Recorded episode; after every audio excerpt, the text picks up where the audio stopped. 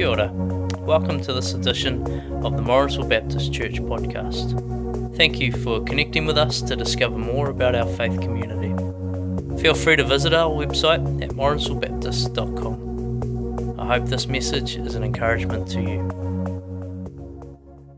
Welcome Morrinsville Baptist Church to our message this morning as part of our online chime service. It's mixed feelings that we're doing this. We're great for the technology, but we really wish we could be meeting in person this morning. But God's a living God and he will be with us wherever we gather. And that's one of our encouragements. We do pray that this will be temporary and that we'll be soon back gathering together and worshipping our Lord and encouraging one another together. In the meantime, let's just pray as we just commit this time to the Lord. Father, we thank you for your word that is living and active. We thank you, Lord, that it does not return void. And so, Father, wherever we are gathering to listen this morning, we ask your spirit would be among us and work in us and through us this day. Lord, may you speak to us, encourage us, build us up, that we might become more like Jesus each day. So may your spirit be at work and, Lord, illuminate your word to us as we read, that we may know you more deeply and see you more clearly and be able to follow you with all our hearts because of our love for you. So be with us now, and we thank you for your faithfulness. We thank you for your goodness. In Jesus' name, amen. Well, as we've been going through the Gospel of Matthew since February, we picked up on some of the key themes, and one of them was the lifestyle of the kingdom, which was really wrapped around the Sermon on the Mount. Jesus came to show us what it was like to live as God's people. He put on flesh and showed that to us. And then the Sermon of the Mount was about explaining what that looks like as a person who's been transformed by Jesus Christ. And we have to remember that he's talking in the context of God pouring his spirit out onto us, because that would be pretty challenging, we all know, without God's spirit, Holy Spirit, changing and transforming us. And that's a really key point to remember. And we'll be talking about the Holy Spirit again this morning. He's essential in helping and enabling us to follow Jesus. We're just quickly setting a little bit of the background. Jesus has been demonstrating the kingdom, and as he has gone around, back in chapter 4, he spoke about preaching and teaching and traveling around and healing many diseases and sicknesses. That's one of the marvellous things after the Sermon on the Mount. He healed a person with leprosy. Then he would also heal the servant of a Roman centurion. He calmed a storm on the Galilee, and his disciples were amazed. 2 non-Jewish demon-possessed men were healed as Jesus went out of their territory for a while. He forgives the sins of a paralytic man. And so that evidence of his authority was the man was able to get up and walk and carry his mat. He healed a woman who'd been bleeding for 12 years. He raised the daughter of Jairus from the dead. And then he healed a man with who was not only blind, but he was deaf as well. And that amazed the people of Israel when they saw Jesus able to do that. And that was in chapter 9, and the Pharisees noted then that this power must come from a source other than God, and they quickly attributed it to the work of Satan. And so then Jesus gives his power and authority to his disciples and say, just as I've been going out, I want you to go and do the same. And so they're out doing that. And Jesus then connects his miracles and his mission together and draws them in line. So this is what the prophet Isaiah said and others about me and about the Messiah coming. And again, just in the run up to the passage we're looking at this morning, Jesus upset the religious leaders in a grain field when they considered what Jesus was doing as work for his disciples, and then Jesus healing a man with a shriveled hand in a synagogue on the Sabbath, and they quickly took that as meaning that Jesus was breaking the Sabbath rules. And so quickly coming into conflict about rightly understanding God's laws. And so Jesus is saying the evidence that he has the authority of God the Father is the miracles that he is doing and his care for the people.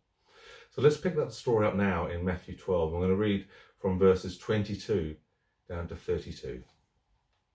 So Matthew 12, 22 to 32.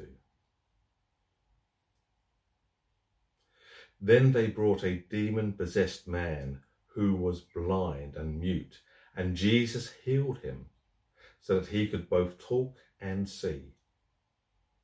All the people were astonished and said, "Could this be the son of David?" But when the Pharisees heard this, they said, "It is only by Beelzebub, the prince of demons, that this fellow drives out demons."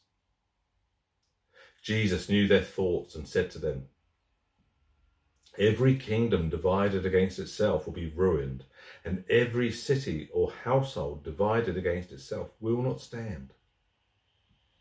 If Satan drives out Satan, he is divided against himself. How then can his kingdom stand? And if I drive out demons by Beelzebub, by whom do your people drive them out? So then, they will be your judges. But if I drive out demons by the Spirit of God, then the kingdom of God has come upon you. Or again, how can anyone enter a strong man's house and carry off his possessions unless he first ties up the strong man? Then he can rob his house. He who is not with me is against me, and he who does not gather with me scatters. And so I tell you, every sin and blasphemy will be forgiven men, but the blasphemy against the Spirit will not be forgiven. Anyone who speaks a word against the Son of Man will be forgiven, but anyone who speaks against the Holy Spirit will not be forgiven, even this age or in the age to come." So very quickly, Jesus is facing another confrontation with the religious leaders, and they're accusing him. And that's on the basis here in verses 22 and 23, when he heals a blind and mute man. And the people were astonished by that. Now, what was significant about this healing, as in the one at the end of chapter 9, is that Jesus healed not only a blind, but a deaf mute. And we'll just come back to that in a moment. And so the people are astonished and say, "Could this be the son of David?" And see, Jesus was affirming his authority and power here was directly from the God the Father. And the religious leaders there were being challenged by that. And Jesus said at the end of chapter 11, I think, which Dave Johns touched on, is that Jesus' power and authority came directly from God. And at the time of Jesus' ministry on earth, the people there in Israel had developed a major list of signs of what they expected the true Messiah to be able to do as proof of his identity. One was healing leprosy, and Jesus had done that just right after the Sermon on the Mount. Another one was to be able to cast demons out of a deaf, dumb and blind person, and because they couldn't speak in mute. And so that was a pretty significant thing that Jesus was able to do that, because how could you engage with a demon? When Jesus encountered the two demon-possessed men across the lake of Galilee, they spoke to Jesus, "What do you want to do with us?" And Jesus dialogued with them. Here there can be no dialogue with a demon because the person can't speak.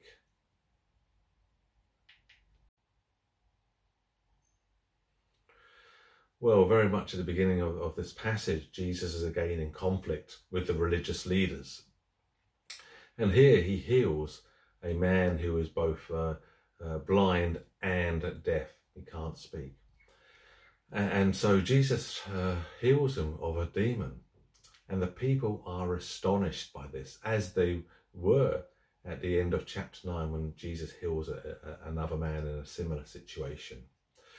Because Jesus here is affirming his power and authority comes directly from God the Father, as he had touched on at the end of chapter 11.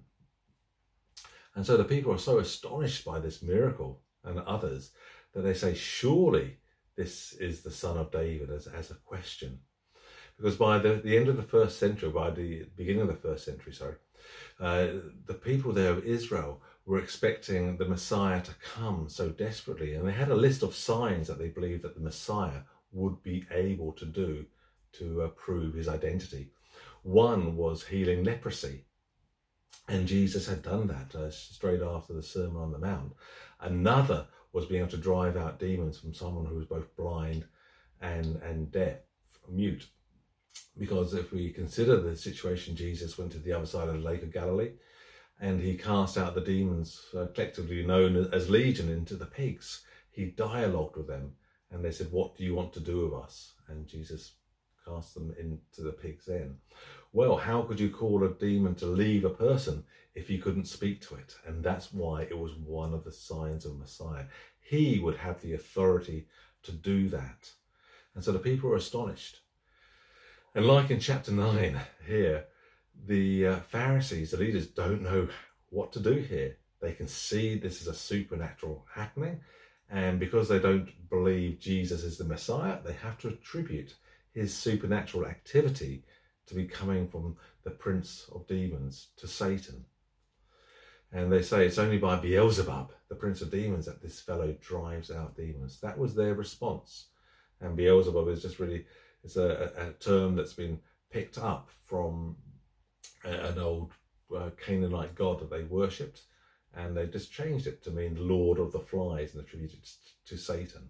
And so they're trying to now say that Jesus's miraculous powers may not be coming from God, because they won't support Jesus' ministry and his teachings. And that's the only way that they can justify how Jesus is doing this without saying, yes, this is the Messiah, this is the Son of God.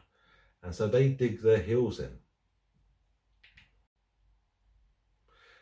And so in verses 25 and 26, Jesus knew their thoughts, it says, and says that every kingdom divided against itself will be ruined, and every city or household divided against itself will not stand.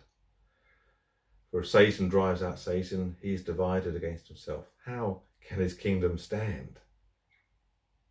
And so Jesus is challenging them and says, well, why would I want to drive, if I'm one of Satan's people, why would I want to be attacking my fellow comrades, fellow soldiers of the kingdom? So Jesus attacks it, and one attacks their logic. And one way to consider that is, if you went back to the Spanish Civil War, a phrase became famous called a fifth column. When a general was approaching Madrid in that Spanish Civil War, he came with four columns coming from four sides.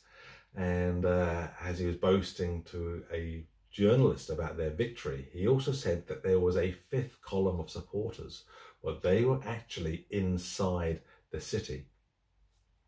And they were a clandestine force. They were doing it in secret. They were undermining those who were defending the city and trying to demoralize them and help sabotage the efforts of those defending the city of Madrid from those coming along. And in one sense, they're saying the same thing of Jesus. But Jesus says, that's foolishness. Why would Satan fight against himself? And Jesus, in the midst of this, affirmed that Satan had a kingdom, which Satan indeed offered to Jesus at the time of the trial in the wilderness.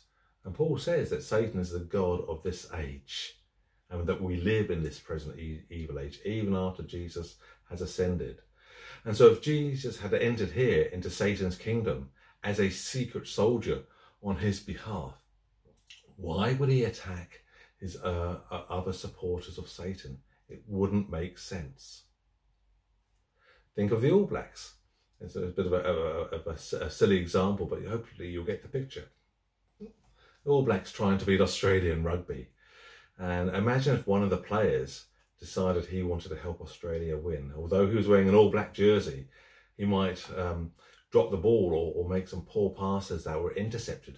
Maybe he might say some words to discourage his fellow teammates that we can't beat these people, they're too hard for us. In one sense, That's what would be happening in terms of undermining from within. And of course, we all know that that's a crazy example. No one putting on an All Black shirt would ever want to support Australia or help them win. And so, but that's the kind of example that Jesus is giving to them and exposing their foolishness. And then Jesus will go on the attack. And in verse 27-28, we know that Jesus has already given his authority to his disciples, because what he did, he then told his disciples to go out and do.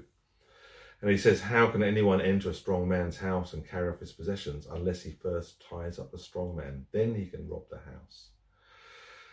And so Jesus is saying here, he has come. He is the one who has the power to defeat Satan. And that's part of his mission. And that's wonderful news. And if Jesus' identity is true, he has the power to cast out demons by the Spirit of God. And that God's kingdom has now come in power and in his authority. And that's great news for us. And so by driving out demons, Jesus is proving that he is greater than Satan. He was able to go into Satan's realm, the strong man's house, the demonic world, and come away with the spoils of victory. That was his mission. And since he could do this, he was also able to inaugurate the kingdom of God being among the people. And so if he was driving out demons by Satan's power, he could certainly not be offering God's kingdom to the people. That would be contradictory. The fact that he was now coming to establish the kingdom clearly showed that he worked by the power of the Spirit of God and not by Satan's power. Jesus had absolute power over the demonic world, and it was a matter of authority that his Father had given him, as he said at the end of chapter 11, not some kind of magic or sorcery. And so verses 31-32 has seen a lot of debate about what does the unforgivable sin mean, and a lot of ink has been spilled over that, and many a debate over that. And so you can find books and books and books about these things. And we're just going to touch on that this morning. There's much more we could say, but not today. But I think it is quite simple when we read the message. But let's just navigate our way through that. And so Jesus talks about blasphemy, and blasphemy is something serious. It's slander against God. And so the Jews saw this with utmost gravity because God had revealed that to him and through his commandments. For he is a holy God with a holy name. And so here Jesus makes a distinction between slander of the Son of Man, who is him, which is forgivable, and slander against the Holy Spirit, which is not. In this age, and in the age to come, which is kind of pretty scary. I'm sure you'd all agree with me. And so what was he talking about? Well, we do know when a sinner turns to Jesus, that their sins will be forgiven in a normal way, and when they repent and put their trust in Jesus. And so sins of this kind are serious, but if they're not repented and not forgiven, they will have eternal consequences. But Jesus said on the cross, those, Father, forgive them, those who have done this. And so Jesus had a forgiving heart to those who had rejected him there. And so these sins are certainly forgivable. So here I just want to highlight three possible scenarios, and the one that I think seems right and appropriate and sensible. Well, some have said that this unpardonable sin could have only have been committed while Jesus was carrying out his earthly ministry, and that the Spirit was testifying to his work. Some of those we just heard of earlier at the beginning, when Jesus was doing amazing miracles, and only those who were rejecting it then did this apply to. Others have said that that sin is unbelief, and that when that continues until the time of death, it means everyone who dies in unbelief, or at least everyone who has heard of Christ and then dies in unbelief, has committed this sin. And so it's rejecting the work of Jesus Christ. Another view, which I think makes much more sense, is that this sin consists of unusually malicious and willful rejection and slander against the Holy Spirit's work, who was attesting to Christ and then attributing that work to Satan. And a closer look at the context of Jesus' statement here in this passage shows that Jesus was speaking in response to accusations of the Pharisees that it is only by Beelzebub, the prince of demons, that this man casts out demons. And so the context indicates that Jesus is speaking about a sin that is not simply unbelief or rejection of Christ, but one that includes, firstly, a clear knowledge of who Christ is and the power of the Holy Spirit working through him. Secondly, a willful rejection of the facts about Christ that his opponents knew to be true. It was hard to deny what Jesus was doing there. And thirdly, slanderously attributing the work of the Holy Spirit to Christ, to the power of Satan, saying that this is the work of Satan, as the disciples had done, as the Pharisees had done. And so in such a case of hardness of heart, it would be so great that hardness of heart would be so great that any ordinary means of bringing a sinner to repentance would already have been rejected. Persuasion of the truth will not work for these people who have known the truth and willfully rejected it. And so these Pharisees knew the truth. They'd seen what Jesus was doing, and they willfully rejected any possibility of this being from God, and they hardened their hearts.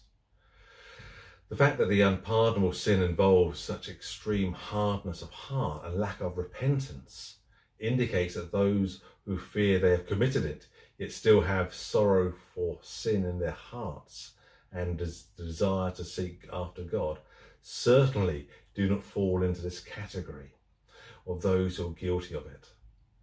And so a famous commentator, Berkhoff, said that we may reasonably be sure that those who fear that they have committed it and worry about this and desire the prayers of others for them have not committed it.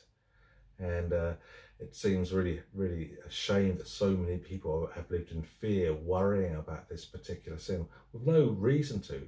If you are concerned about this, it means that your heart hasn't hardened beyond returning to God.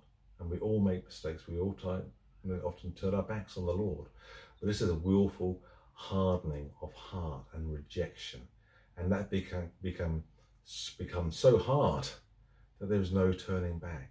And so that's what it seems to be like, what Jesus is saying in this very context.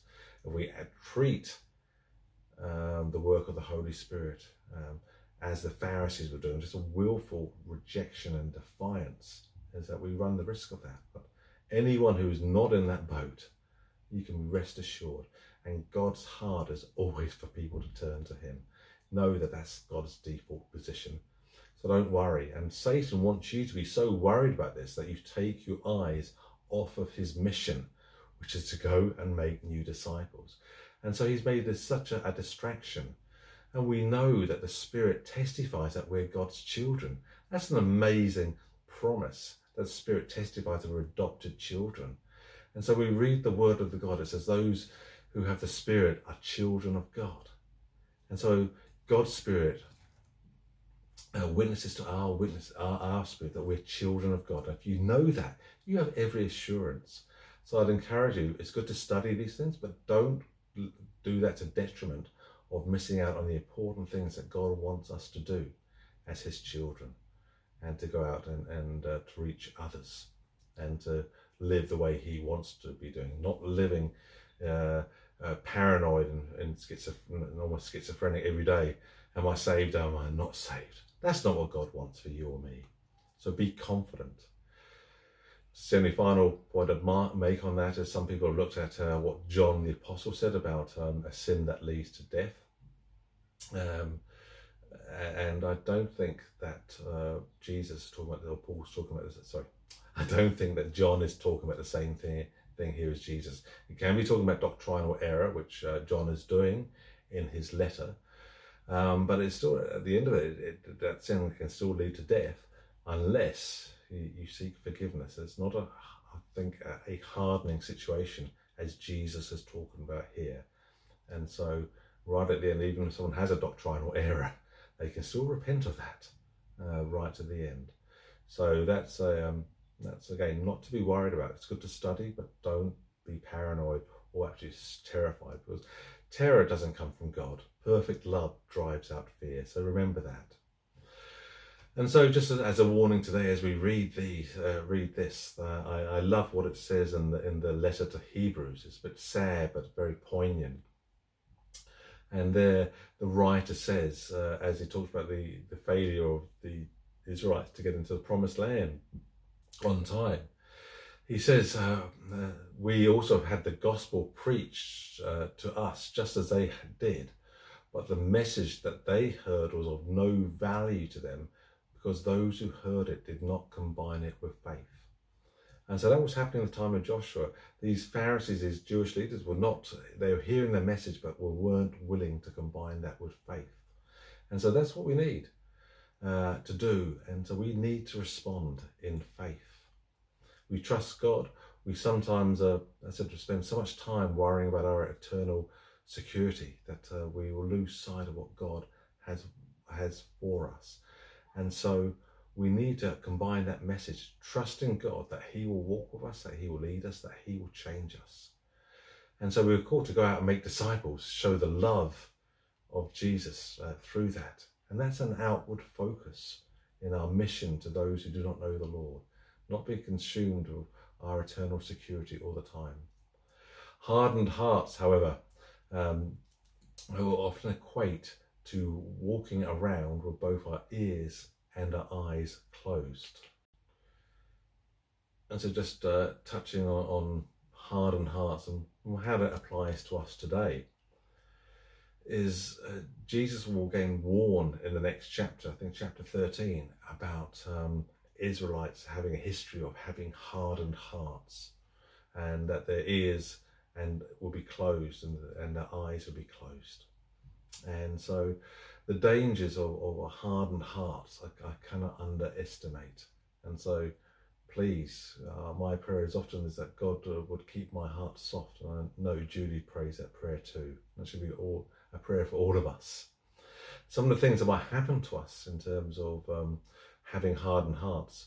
One is that we can be filled with bitterness and rage. And it says in Ephesians 4, to soak in God's truth concerning bitterness and resentment. Because Paul says, get rid of all bitterness, rage and anger and slander. Be kind and compassionate to one another, forgiving each other, just as God forgave us in Christ. And so it's really important that we don't allow bitterness and rage to harden our hearts. We can also become isolated because we can grow angry and bitter. And so we tend to avoid people. And a clue for this includes people just avoiding one another with whom that they are upset with, and turning away from the church. I've been upset by the church let me down. And then often distance themselves from God or anything to do with him. Now the church is a work in progress. We are not perfect. Only Jesus is perfect. And so we have to remember that our faith is in him and not the church. And so it's important that we don't isolate ourselves. We need one another. We can't love one another, follow Jesus' command, other than by being together in fellowship. Hardened hearts can also lead to a refusal to forgive. Have you ever met someone who felt they were wronged and refused to forgive the offending party? That's a sign of a hardened heart. And we can all fall prey to that if we're not careful. And I remember just seeing someone from an extended family like that couldn't forgive. And over the years, their face became bitter, embittered. And you could see it contorted because they weren't able to get rid of that bitterness and forgive it. And it impacts us. Others, a hardened heart may cause us to be indifferent.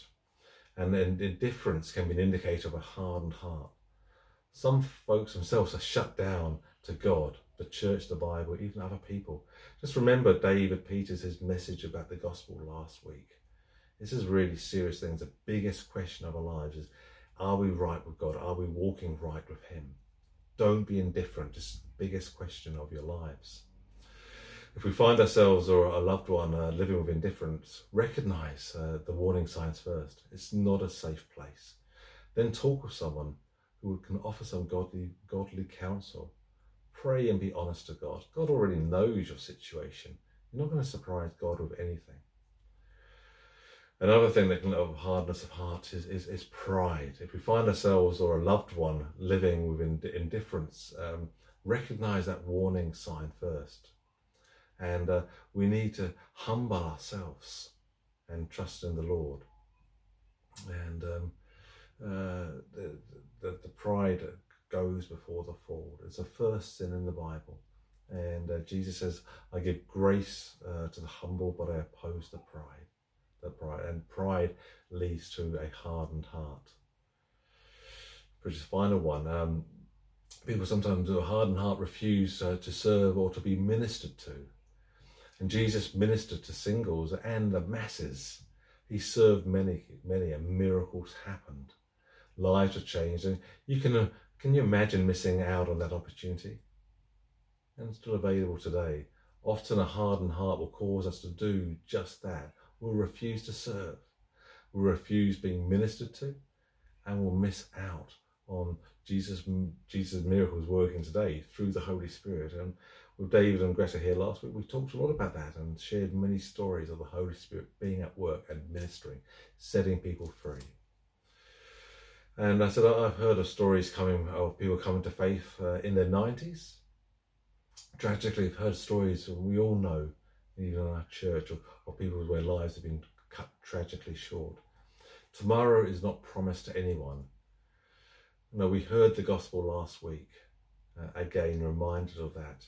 You don't know what their week ahead holds, but I encourage you, trust in the Lord, humble yourselves. He will give you the grace to soften your hearts, and he wants you to be his children, to walk in that. So do not be afraid. And so I found here, as I was thinking about these, just a reminder from Proverbs, which is just some of those important truths. Just here from Proverbs 4:20 and reading. My children, pay attention to what I say. Listen closely to my words. Do not let them out of your sight, and keep them within your heart. For they are life to those who find them, and health to one's whole body. Above all, guard your heart, for it is the wellspring of life. Put away perversity from your mouth, and keep corrupt talk far from your lips. Let your eyes look straight ahead. Fix your gaze directly before you. Make level paths for your feet, and take only the ways that are firm. Do not swerve to the right or to the left. Keep your foot from evil. And that's all part about guarding our hearts from hardness. And in a sense, Jesus shows that in the next few verses. We won't read them right now, but Jesus says that out of the wellspring, out of the heart, will come our words, and our words come out of whatever is already in our hearts. And so if there's good things in our hearts, good things come out, especially in those moments when we're surprised and not expecting something. And bad things will come out of our hearts if that's what's stored in there. And so it's really important that we protect our hearts. When we do that, we have every assurance of who we are, who our Father is, and what he has for us to do now and for our eternal security. And so let that spur you on to good works. Let's pray. Father, I thank you, Lord, for your word. Lord, we want to thank you for the ministry of Jesus, that God became flesh and ministered to his people. We thank you, Lord, that we experience that today. We know your Holy Spirit. We thank you, Lord, that he has poured your love into our hearts And Lord, we pray that we will continually be filled with your Spirit to walk in your ways. Lord, if anyone here is grappling with a hardened heart, Lord, or fear, I pray, Lord, that they will just humble themselves and seek you and ask for tender hearts. And Lord, you love to bless people who come to you seeking your grace and humility. And I pray that many will be set free again by seeking you. And Lord, we know that the same sun, Lord, that melts butter can harden mud out in desert areas. And Father, we ask in your grace that you'll be melting hearts like butter as we speak now. And Lord, we know that your word does not return void. So may your Spirit speak into the hearts of everyone here today. And may we glorify your name. We thank you for our love for us, Lord. And may we walk in your ways each and every day for your kingdom and your glory. We thank you and bless you. Amen. Thank you. And hopefully we'll be meeting in person next week. But a lot can happen in a week. So keep trusting, keep loving, and keep honouring him. Hallelujah. And keep loving one another too. Amen. And thank you.